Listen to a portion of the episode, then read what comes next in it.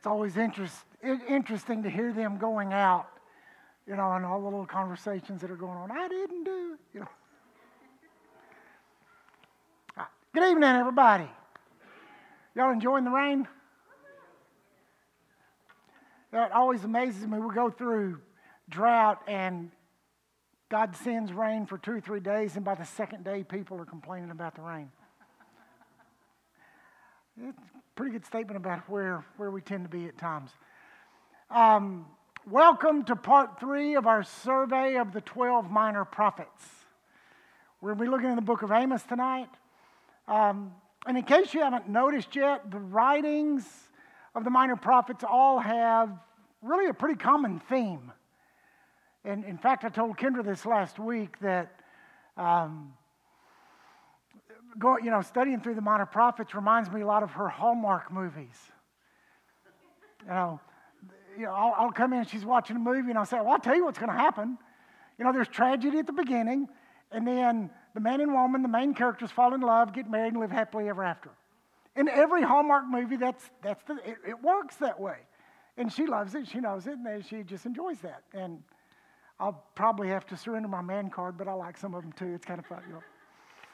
They are encouraging. However, in the 12 minor prophets, there is always a stern warning by a man that God has raised up, usually out of an unusual circumstance and not where, I guess, the majority of religious leaders would think the prophet should come from. He gives a dire warning. They're non-repentant, and the consequences fall in. And then God redeems a few. There's always God's redemption at the end. But we're going to see that again. And, you know, if you think about the 12 minor prophets, and it's all got the same message, it's all got the same pattern, you might say, then why not just do one lesson for the 12 and don't repeat it over a period of weeks? Well, the answer to that is each one of these books is God's revealed, breathed word, and they all have an important message for us. And so as we're doing overviews, we're not skipping any of them, even if it seems the same, because there are differences in each one of the books. There's even though the theme is the same, there's differences there, and we're to glean truth from that. So we're going to look at Amos over the next 2 weeks. And we're going to do this by looking at basically four divisions of the book. There are 8 prophecies, 3 sermons, 5 visions, and 5 promises.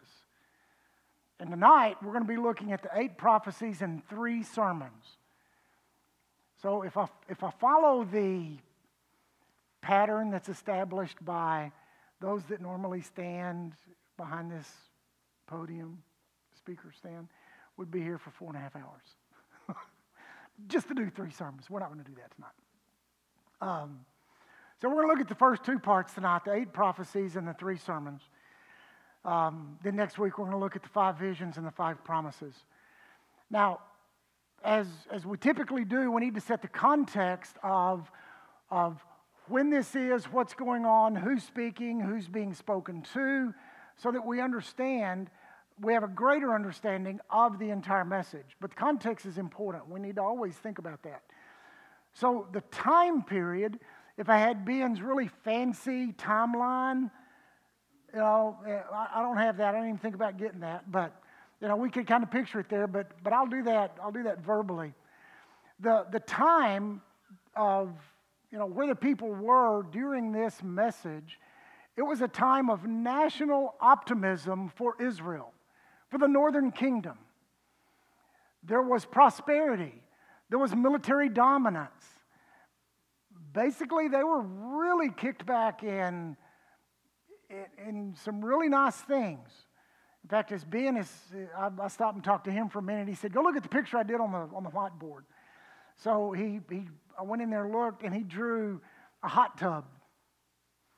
You know, with 4 people kicked back in the hot tub, going, "Ah." Oh. That's kind of a picture of where Israel saw themselves.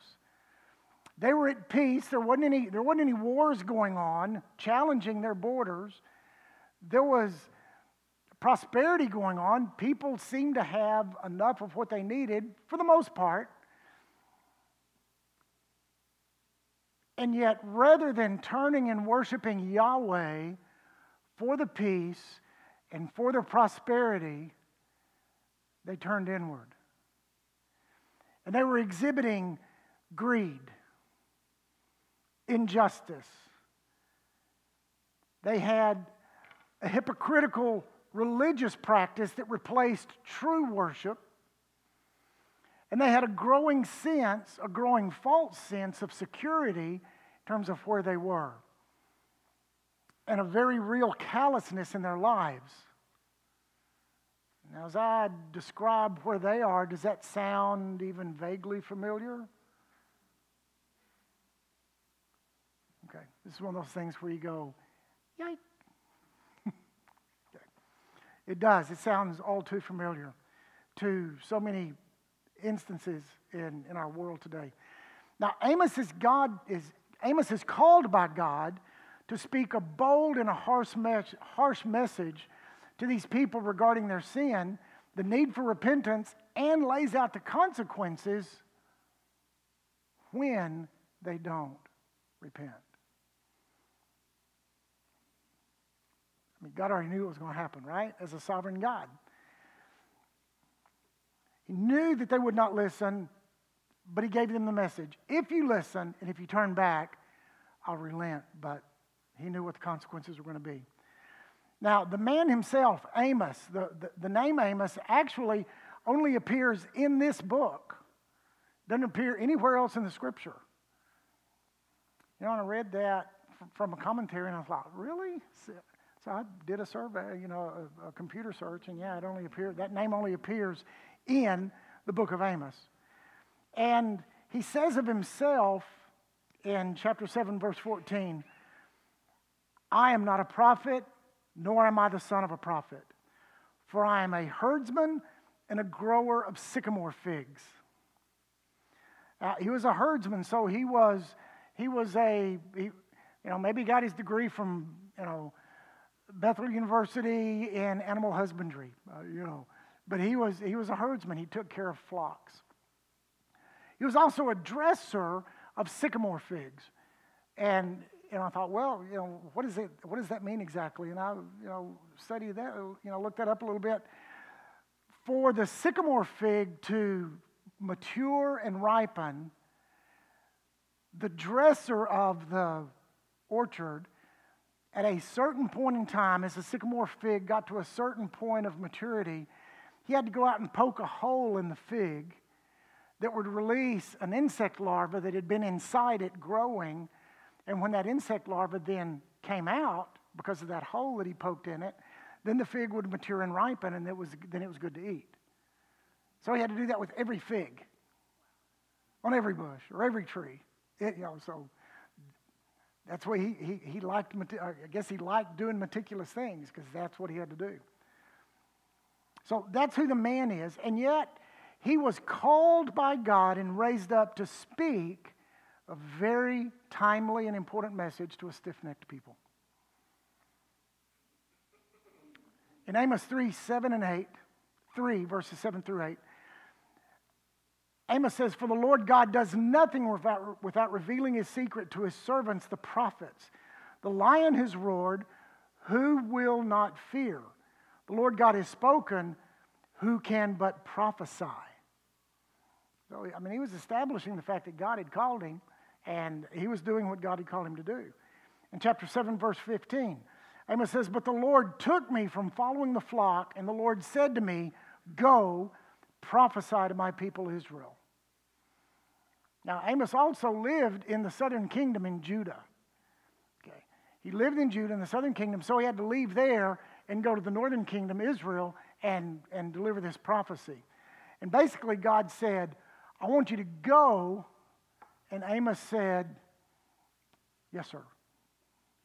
That's exactly what he did. He went. So God raised up a herdsman and a dresser of sycamore figs.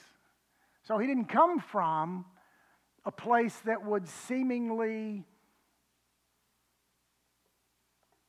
be where prophets come, you know, prophets come from. Where else in the Scripture do we see God raising up people from unusual circumstances to impact His kingdom? Where else do we see that? What does that remind you of? The disciples, yeah. They didn't come from the tribe of Levi. They weren't the religious leader sect. They were fishermen. They were tax collectors. They were just ordinary men. Where else do we see that? King David, yeah, he was also a shepherd.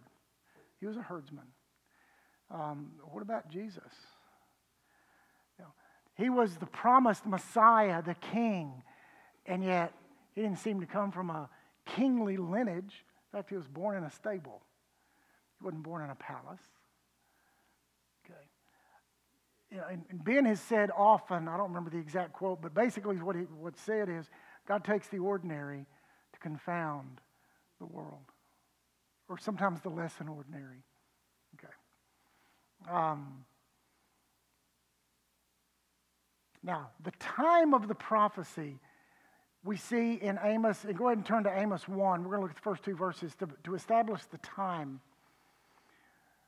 Amos 1, verses 1 and 2 says, "The words of Amos, who was among the shepherds of Tekoa, which he saw concerning Israel in the days of Uzziah, king of Judah, and in the days of Jeroboam, the son of Joash, king of Israel, 2 years before the earthquake.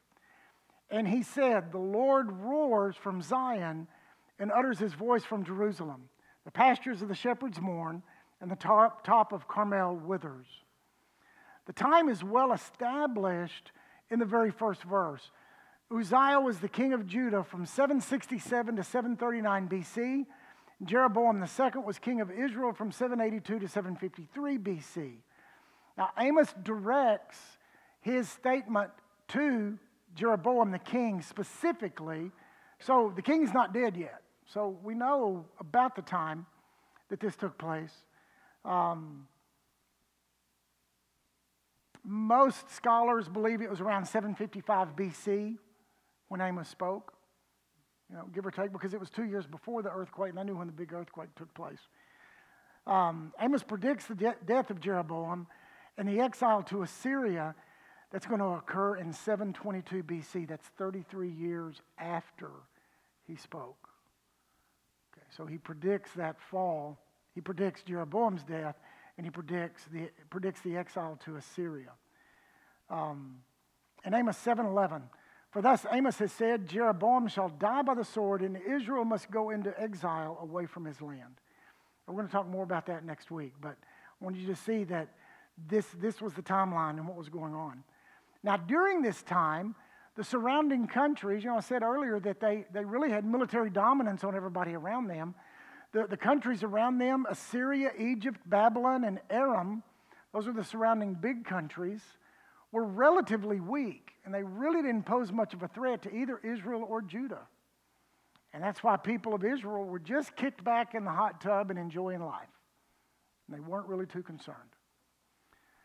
So for tonight, we're going to look at, again, the 8 judgments, and then we're going to look at the 3 sermons.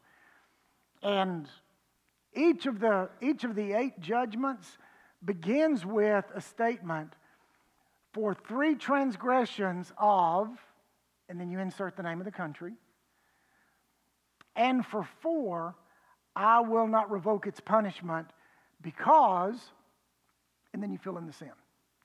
So we're going to see that statement patterned 8 times with each of the 8 judgments.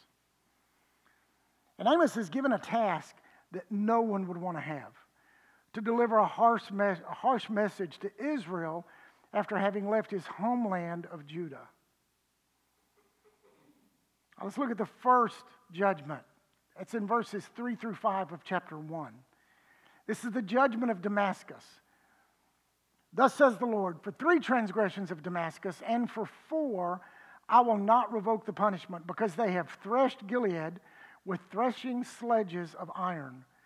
So I will send a fire upon the house of Hazael, and it shall devour the strongholds of Ben-Hadad. I will break the gate bar of Damascus and cut off the inhabitants from the valley of Aven, and him who holds the scepter from Beth Eden, and the people of Syria shall go into exile to Ker, says the Lord." The second judgment is on Gaza, verses 6-8. "Thus says the Lord, for 3 transgressions of Gaza and for 4, I will not revoke the punishment, because they carried into exile a whole people to deliver them up to Edom. So I will send a fire upon the wall of Gaza, and it shall devour her strongholds. I will cut off the inhabitants from Ashdod, and him who holds the scepter from Ashkelon. I will turn my hand against Ekron, and the remnant of the Philistines shall perish, says the Lord God."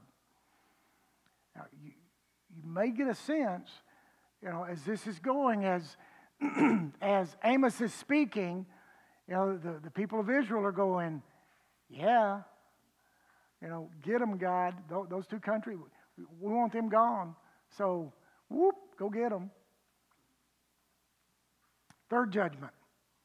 Judgment on Tyre, verses 9 and 10 of chapter 1. "Thus says the Lord, for 3 transgressions of Tyre and for 4, I will not revoke the punishment, because they delivered up a whole people to Edom and did not remember the covenant of brotherhood.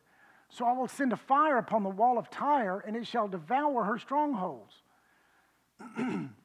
Judgment number 4 is on Edom, verses 11 and 12. "Thus says the Lord, for 3 transgressions of Edom and for 4, I will not revoke the punishment, because he pursued his brother with the sword and cast off all pity, and his anger tore perpetually, and he kept his wrath forever. So I will send a fire upon Teman, and he shall devour the stronghold, and it shall devour the strongholds of Basra." The 5th judgment is on Ammon in verses 13-15. "Thus says the Lord, for 3 transgressions of the Ammonites, and for 4, I will not revoke the punishment, because they have ripped open pregnant women in Gilead, that they might enlarge their border. So I will kindle a fire in the wall of Rabbah, and it shall devour her strongholds, with shouting on the day of battle, and with a tempest in the day of the whirlwind. And their king shall go into exile, he and his princes together, says the Lord." So again, there's a growing building, maybe anticipation of the children of Israel. Get them, God. Yeah, they may go whoop, whoop. They may have been cheering by this point because of what Amos is saying about their surrounding neighbors.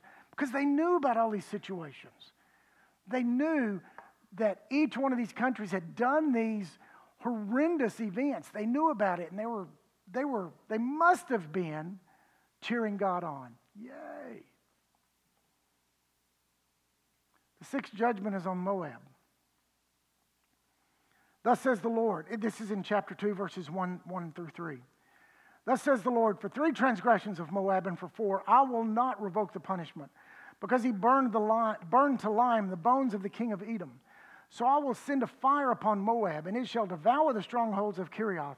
And Moab shall die amid uproar, amid shouting and the sound of the trumpet. I will cut off the ruler from its midst, and I will kill all of its princes with him, says the Lord." Judgment number 7. So we're looking at the country surrounding Israel. Judgment number 7 is Judah, the southern kingdom. Verses 4 and 5 of chapter 2. "Thus says the Lord, for 3 transgressions of Judah, and for 4, I will not revoke the punishment, because they have rejected the law of the Lord and have not kept her statutes, but their lives have led them astray, those after which their fathers walked. So I will send a fire upon Judah, and it shall devour the strongholds of Jerusalem." The people of Israel may have just taken a breath there. Oh, southern kingdom, yeah, southern kingdom, we're the northern kingdom, so God's gonna punish them. But I think some of the things that Amos said about Judah may have struck a nerve with some of the people of Israel. Because what did it say about Judah? They have not kept his statutes. That probably struck a bit of a nerve. Maybe. Their lies have led them astray, those after their fathers walked. those after which their fathers walked. They may have taken a bit of a breath there thinking, well, that sounds familiar, but I'm glad it's Judah and not us.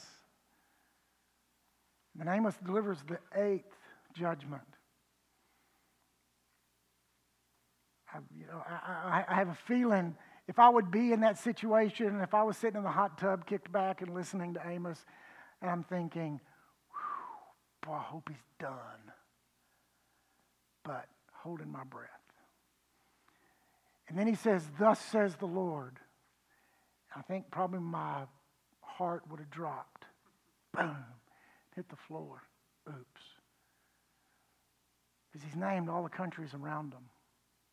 He's named the southern kingdom. So what else is he going to say? Oh, he's got something else to say. So maybe there was an anticipation there. In verse 6 through 16 of chapter 2, the judgment on Israel, on the northern kingdom. Thus says the Lord, for 3 transgressions of Israel and for 4, I will not revoke the punishment, because they sell the righteous for silver and the needy for a pair of sandals. Those who trample the head of the poor into the dust of the earth and turn aside the way of the afflicted. A man and his father go in to the same girl so that my holy name is profaned. They lay themselves down beside every altar on garments taken in pledge. And in the house of their God they drink the wine of those who have been fined. Yet it was I who destroyed the Amorite before them, whose height was like the height of the cedars, and who was as strong as the oaks. I destroyed his fruit above and his roots beneath. Also it was I who brought you up out of the land of Egypt and led you 40 years in the wilderness to possess the land of the Amorite.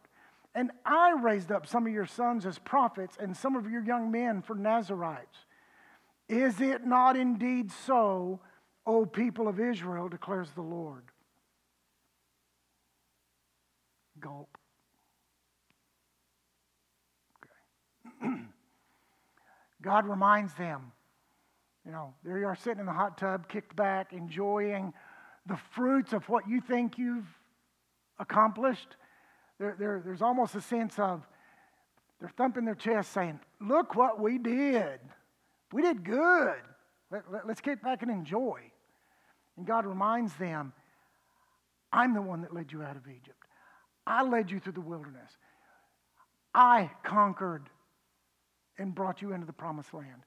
God was saying and reminding them, He was the active agent in all that had happened.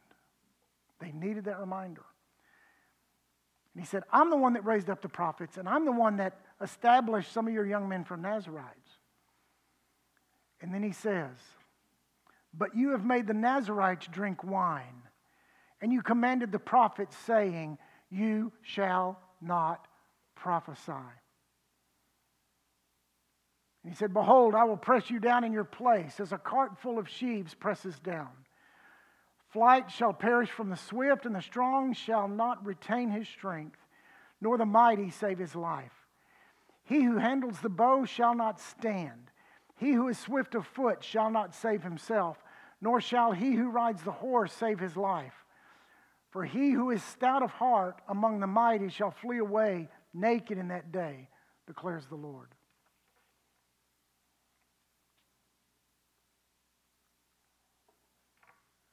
And the message was given. Now, again, Amos is given a task that no one would have wanted to have, to deliver a harsh message to Israel after having left his homeland of Judah. So he's from Judah, he goes into Israel, and he declares this message. He's not real popular. He may have gotten some, won't you go back home? Why are you speaking to us? All kinds of things like that. And we'll see some of the responses later, actually next week. Amos begins by delivering a message of each of the countries surrounding Israel. He moves in closer and closer, and he comes in from the south to Judah, and then he talks about them. Keep in mind that Israel was the primary audience of this prophecy from God, because the prophecy of Israel, the judgment on Israel, was much more detailed. And so they were the main recipient of this.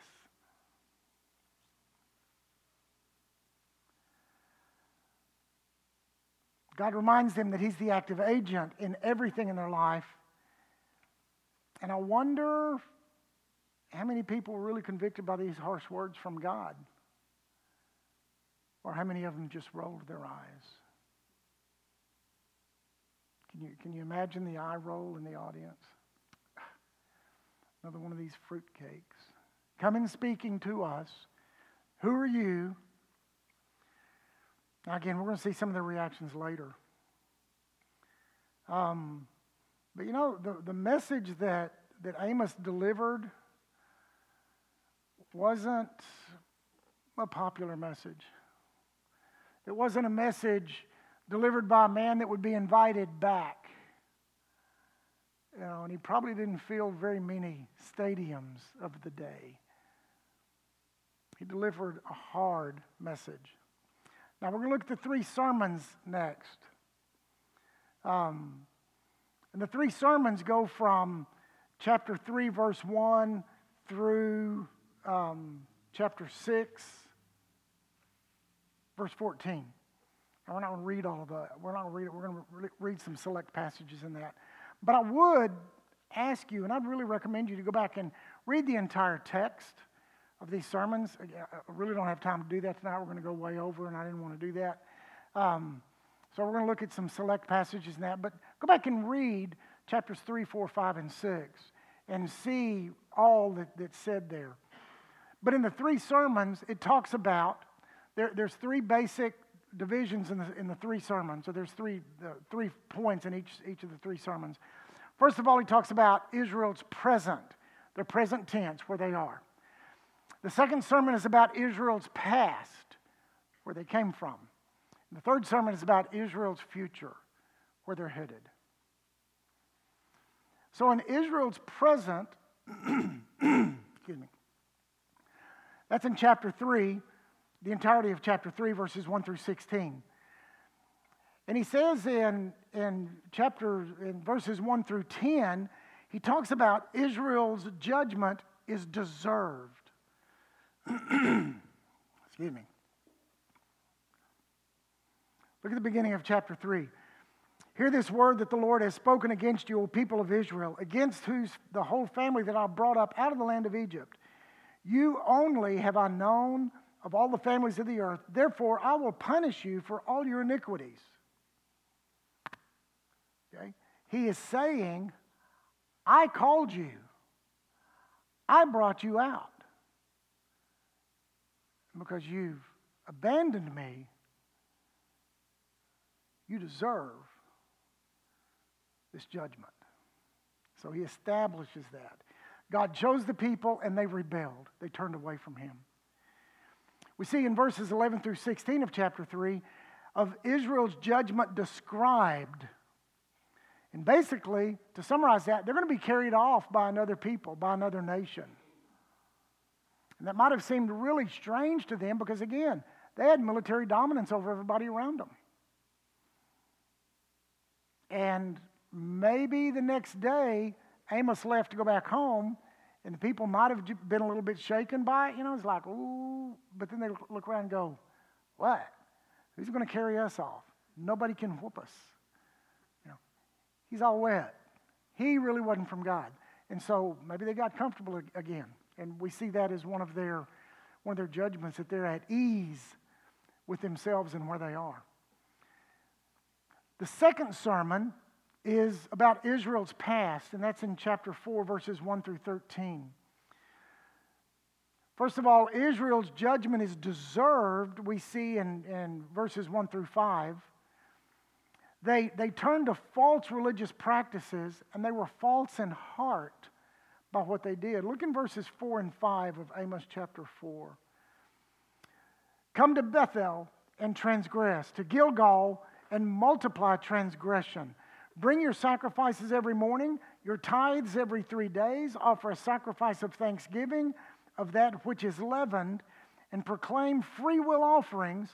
Publish them, for so you love to do, O people of Israel, declares the Lord God. See, they're doing things that God didn't tell them to do. So they've replaced what's maybe convenient or what they want to do with what God called them to do. So they've substituted a false, hypocritical religion for true worship. So their judgment is deserved. In verses 6 through 11, we see that Israel's judgment is demonstrated. It basically says, I've sent drought, I've sent famine, and you didn't wake up.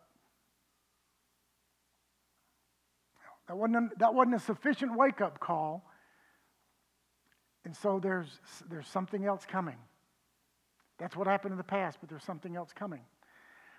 And then Israel's judgment is described from their past in verses 12 and 13 of chapter 4, where he basically says, prepare to meet your God. In verse 12, he says, therefore, thus I will do to you, O Israel, because I will do this to you, prepare to meet your God, O Israel. For behold, he who forms the mountains and creates the wind and declares to man what is his thought, who makes the morning darkness and treads on the heights of the earth, the Lord, the God of hosts, is his name. So maybe that shook him a little bit. We don't know. The third sermon then is in chapter 5, verse 1 through chapter 6, verse 14. And this is describing Israel's future. The third sermon is about Israel's future. And we see, first of all, that God says their judgment is deserved. See, this, and to use a phrase like that really flies in the face of what most people say in our society. You know, if someone goes through a hardship and something really bad happens, what's one of the things that they might say first? Yeah, well, it's not your fault. Okay. But how many times do you hear the, I don't deserve that. I don't deserve to be treated that way. How many times have I said, I'm not going to answer the question, but I'll answer it to myself. How many times have I said, I don't deserve that? Look, see what God says. And because he called these people out, and because of their lack of repentance of sin, they deserved what's going to happen. In Amos 5, verse 12 and 13, God said, for I know how many are your transgressions and how great are your sins, you who afflict the righteous, who take a bribe and turn aside the needy in the gate.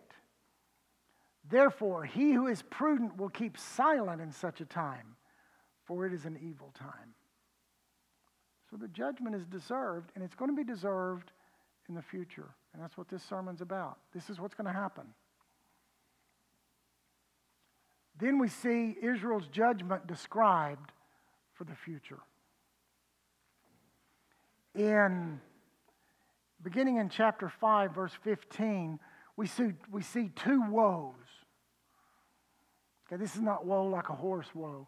This is a woe of, this is something really bad that's about to happen. The first woe of judgment is found in verses 16 through 27 of chapter 5. And look in verses 21 through 23 of chapter 5. And let these words sink in. These are not words that we normally attribute to God. This is what God says. I hate, I despise your feasts. I take no delight in your solemn assemblies.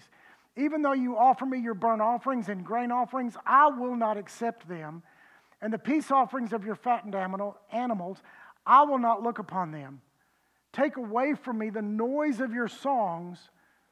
To the melody of your harps, I will not listen. Wow. So let that sink in. That God says, I hate, I despise. despise what you're doing. And why did he hate? Why? And again, this is future tense as well as present tense. Why would God hate what these people were doing? Why would he hate their feasts and their sacrifices and their offerings and their music, their praise? Why would he hate those? Yeah, their heart was wrong. They were doing it for reasons other than truly worshiping God. It had become a show. It had become ordinary. And it had become about them rather than about God. So that's the first woe of judgment. Whew, tough one. The second woe of judgment is found in chapter 6, verses 1 through 14. We're just going to look at verse 1. Woe to those who are at ease in Zion, and to those who feel secure on the mountain of Samaria, the notable men of the first of nations to whom the house of Israel comes. The second woe of judgment was offered to those who were at ease. What does being at ease look like in this context?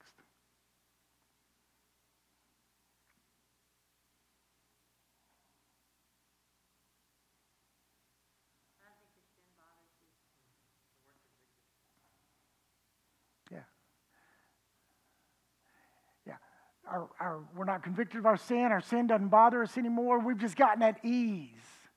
You know, if you read through the book of Job, and I grew up hearing that, you know, Job, you know, all the afflictions that Job went through wasn't about his sin.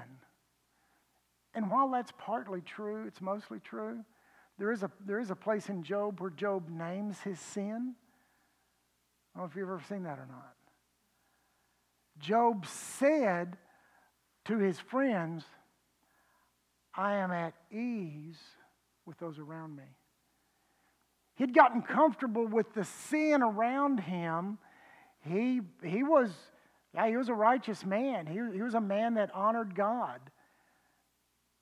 And he had a right heart, other than he'd gotten comfortable with the world around him.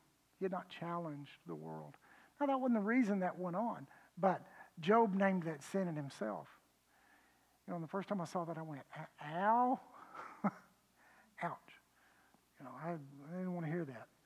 But the second woe of judgment is that very thing. This is the picture that Ben drew on the white marker board over there of the jacuzzi, the hot tub, and people just kicked back. They were at ease. Everything was good. They were comfortable. While there's nothing wrong in and of itself with being comfortable, I mean, let's look at our society. We enjoy our air conditioner here in Texas, don't we? We do. We enjoy our heat on a night when it's a little cool outside. We enjoy the dry when God sends the rain. We don't go out and play in the rain, especially when it's cool, get wet and chilled, and then you get sick. Okay. We enjoy our homes. We enjoy walking out of our home, getting in our car, in the garage, backing out, you know, coming here, and we do have to walk. We don't have covered areas, but we do have to walk in the weather a little bit here. But we enjoy the things that God has blessed us with. Nothing wrong with that. But when that becomes more important than doing what God has called us to do and doing it as God called us to do, that's when we're in trouble. And that's what happened to the people of Israel. They got at ease with where they were. Now, these are dire messages. And again, as I said before, probably the people of Israel weren't real happy with what Amos had to say. Because if they were living at ease, kicked back in the hot tub, what kind of message did they want to hear?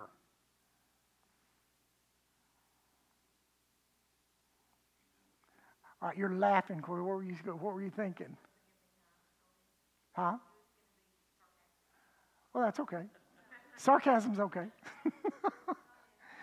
You know, they probably wanted someone to come in, fill the arena, and say, God wants you to be happy. So I don't mind being sarcastic. Yeah. You know, with that greasy grin, I can't even do that. Yeah.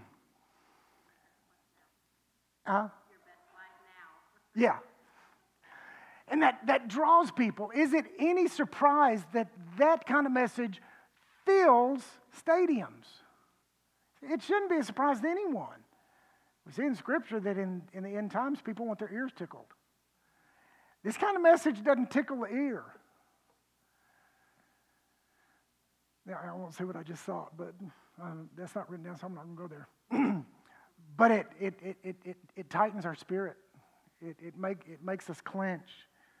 It doesn't tickle our ear. It's like, whoa. It gets our attention. Amos's words were hard, but true. His words were frightening, but deserved. His words were nightmares to a people who had been called by God. And 33 years later, the prophecies came true. Now, what should we glean from this part of our study in Amos? What truth of this impacts us in Greenville, Texas in 2014? Is there anything? I'm seeing a couple of these. What should we glean from it then? How does it impact us today?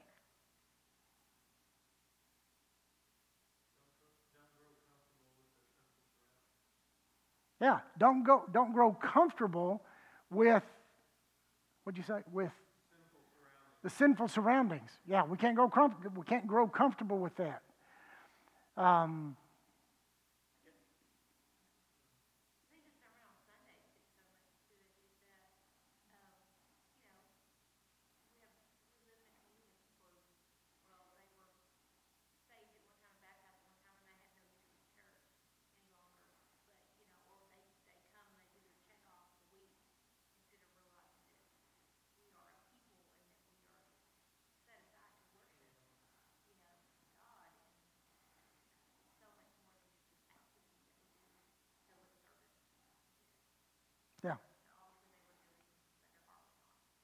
Yeah, we can put our checks in the blocks.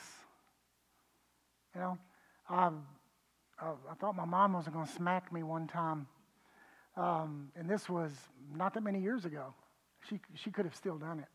Not that she spanked me. She never smacked me, but we were visiting my mom there in San Angelo, and this was 7 or 8 years ago probably, and we were getting ready to go to worship that morning, and she said, "Morris, would you fill out my envelope for me?" Oh, yes, ma'am. So, I had the little, those of you that grew up in the Baptist church, you know what I'm talking about. Had the little envelope and had the little 7 blocks at the bottom. Worship attended, daily Bible read,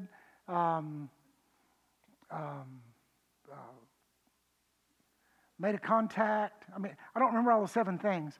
So I was asking Mom, what do we do? And she said, well, I didn't do this one or this one. So she left those blocks blank. And then the other one was giving, so put the tithe check inside, seal up the envelope, put her name on it. And I sat there for a minute, I looked at it, and I just kind of chuckled. And she said, what are you chuckling about? I said, Mom, I know your motives are absolutely pure in this. I said, I don't have any doubt with that. I said, any doubt of that. But you know what these envelopes taught me to do as a kid? She said, what? And I said, lie. And I said, I was going to check each one of those things so I could get the gold star on the wall chart so that I could get a prize at the end of the month. She's like, Morris Bean, you lie. I said, yes, ma'am, I did. But, and that's why I said she could have smacked me if she had reached me. But, she didn't use Johnny Morris Bean, so I know I wasn't in real trouble. So she just Morris Bean. I was like, first and last name or middle and last name, there's a little bit of trouble. But, You know, that's a picture of where we can be like the people that Amos was speaking to. We can get at ease with where we are and just putting our check in the block. You know, and that's what Corey was talking about. Are we like the people of Israel? All right, everybody do this. Okay. How are we like the people of Israel? How are we alike? We're a stiff-necked people. All right. How else are we alike?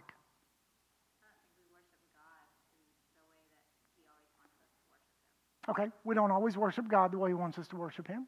How else are we like Him? Huh? Sometimes it's just songs and stuff, like you would say. Yeah. Yeah, it's songs, but you're really not, the heart's not there, and you're just kind of going through the motions. How else are we like the people of Israel?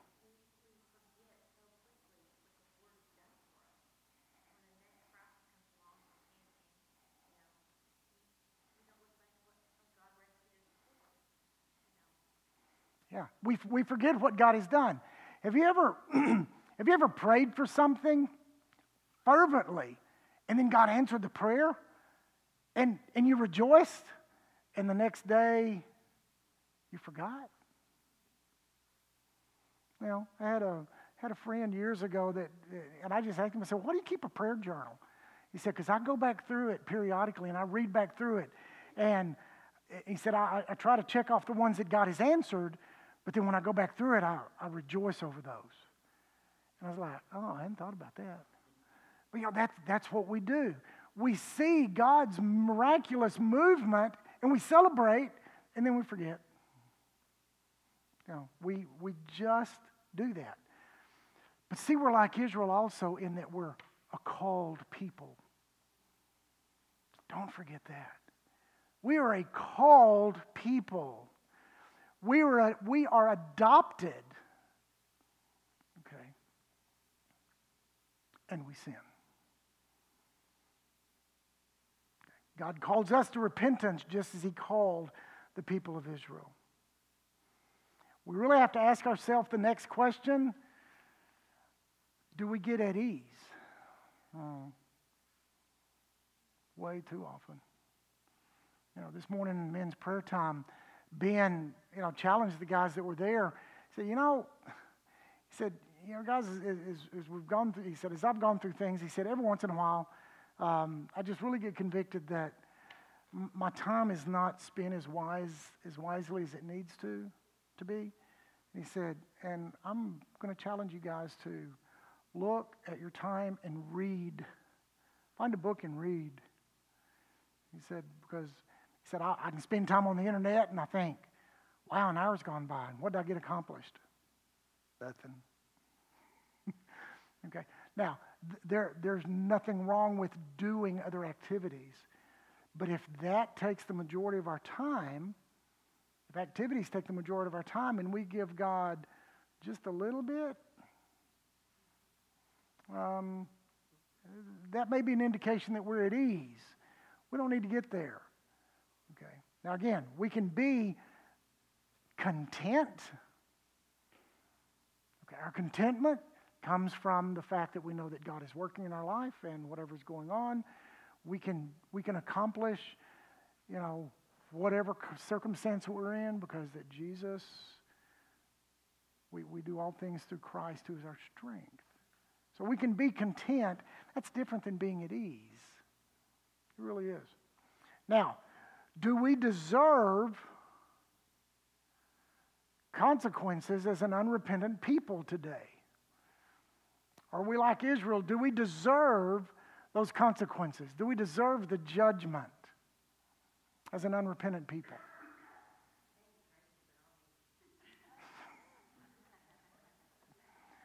Get her, God. No. The unrepentance makes the word deserve fit. Okay, keep in mind, as an unrepentant people, do we deserve those consequences? Yes, absolutely. But what we're going to see next week is that God redeems a remnant of the people. See, the whole nation of Israel was carried into, the vast majority of the nation, was carried into captivity. And God's judgment was against the nation of Israel. Did that mean that every individual suffered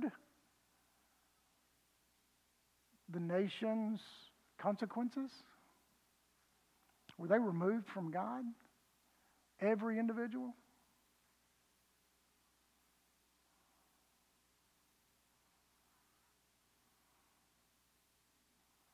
Okay, y'all are thinking this is a trick question. They suffered the consequences, but just as today, a relationship with God at that time was an individual relationship. So there were still people in that enjoyed a growing, vital relationship with God. They did. But as a nation, they turned away. And because the nation had those consequences, those people who were walking rightly with God still suffered. Maybe not to the extent of everyone else. And God raised up a remnant for those that were still walking with God. Now, that may have been 300 years later that he raised that remnant up. And ultimately, that remnant was raised up when Jesus appeared. That's the real promise. And I just stole my thunder from next week. But, okay. Now you're going to see, as Paul Harvey used to say, now you're going to see the rest of the story. Okay, and I want to challenge y'all, don't wait till next week. Read the rest of the book. You know, come in prepared next week to rejoice and see. We see what happens. We see the Christ of Amos because he's there. Just like he's in every other book. He's there. And there's a redemption in this. Just like in every situation that we're in, there is redemption. Every situation is redeemable. It doesn't matter what my sin is. Whatever my sin, I want to restate that. We can erase that from the tape later. Whatever my sin is, it is absolutely redeemable through Christ. When I repent, turn back to God, and walk with Him, there's redemption in that. And that's what we're going to see next week. And again, we'll see the rest of the story. Now, I thought I was early. All right. Let me close with prayer. Ladies, there was supposed to be a ladies' prayer time tonight. That's been postponed until next week. Okay. And, you know, it's my fault, so the nursery workers can be angry with me and I can handle it. All right. Let's pray. Let's close with prayer. Father, we thank you for loving us. We thank you for the time that we have together, come together as a family, as a fellowship, and worship you and to study your word, to be encouraged, to be lifted up, to love one another and to worship you. Father, it's my prayer that we worship you in spirit and in truth, rightly, with the right attitude. Father, I pray for every family that's represented here tonight, that you bless them in a very real way. Father, for those of our fellowship who are not here tonight, I pray that you watch over and protect them and bless them equally. Father, thank you for the rain that you've sent. Thank you for nourishing your creation. And thank you for loving us. Father, I thank you for Jesus. And it's in his name I pray these things. Amen. And I took 10 extra minutes tonight because it's my birthday, so I'm allowed.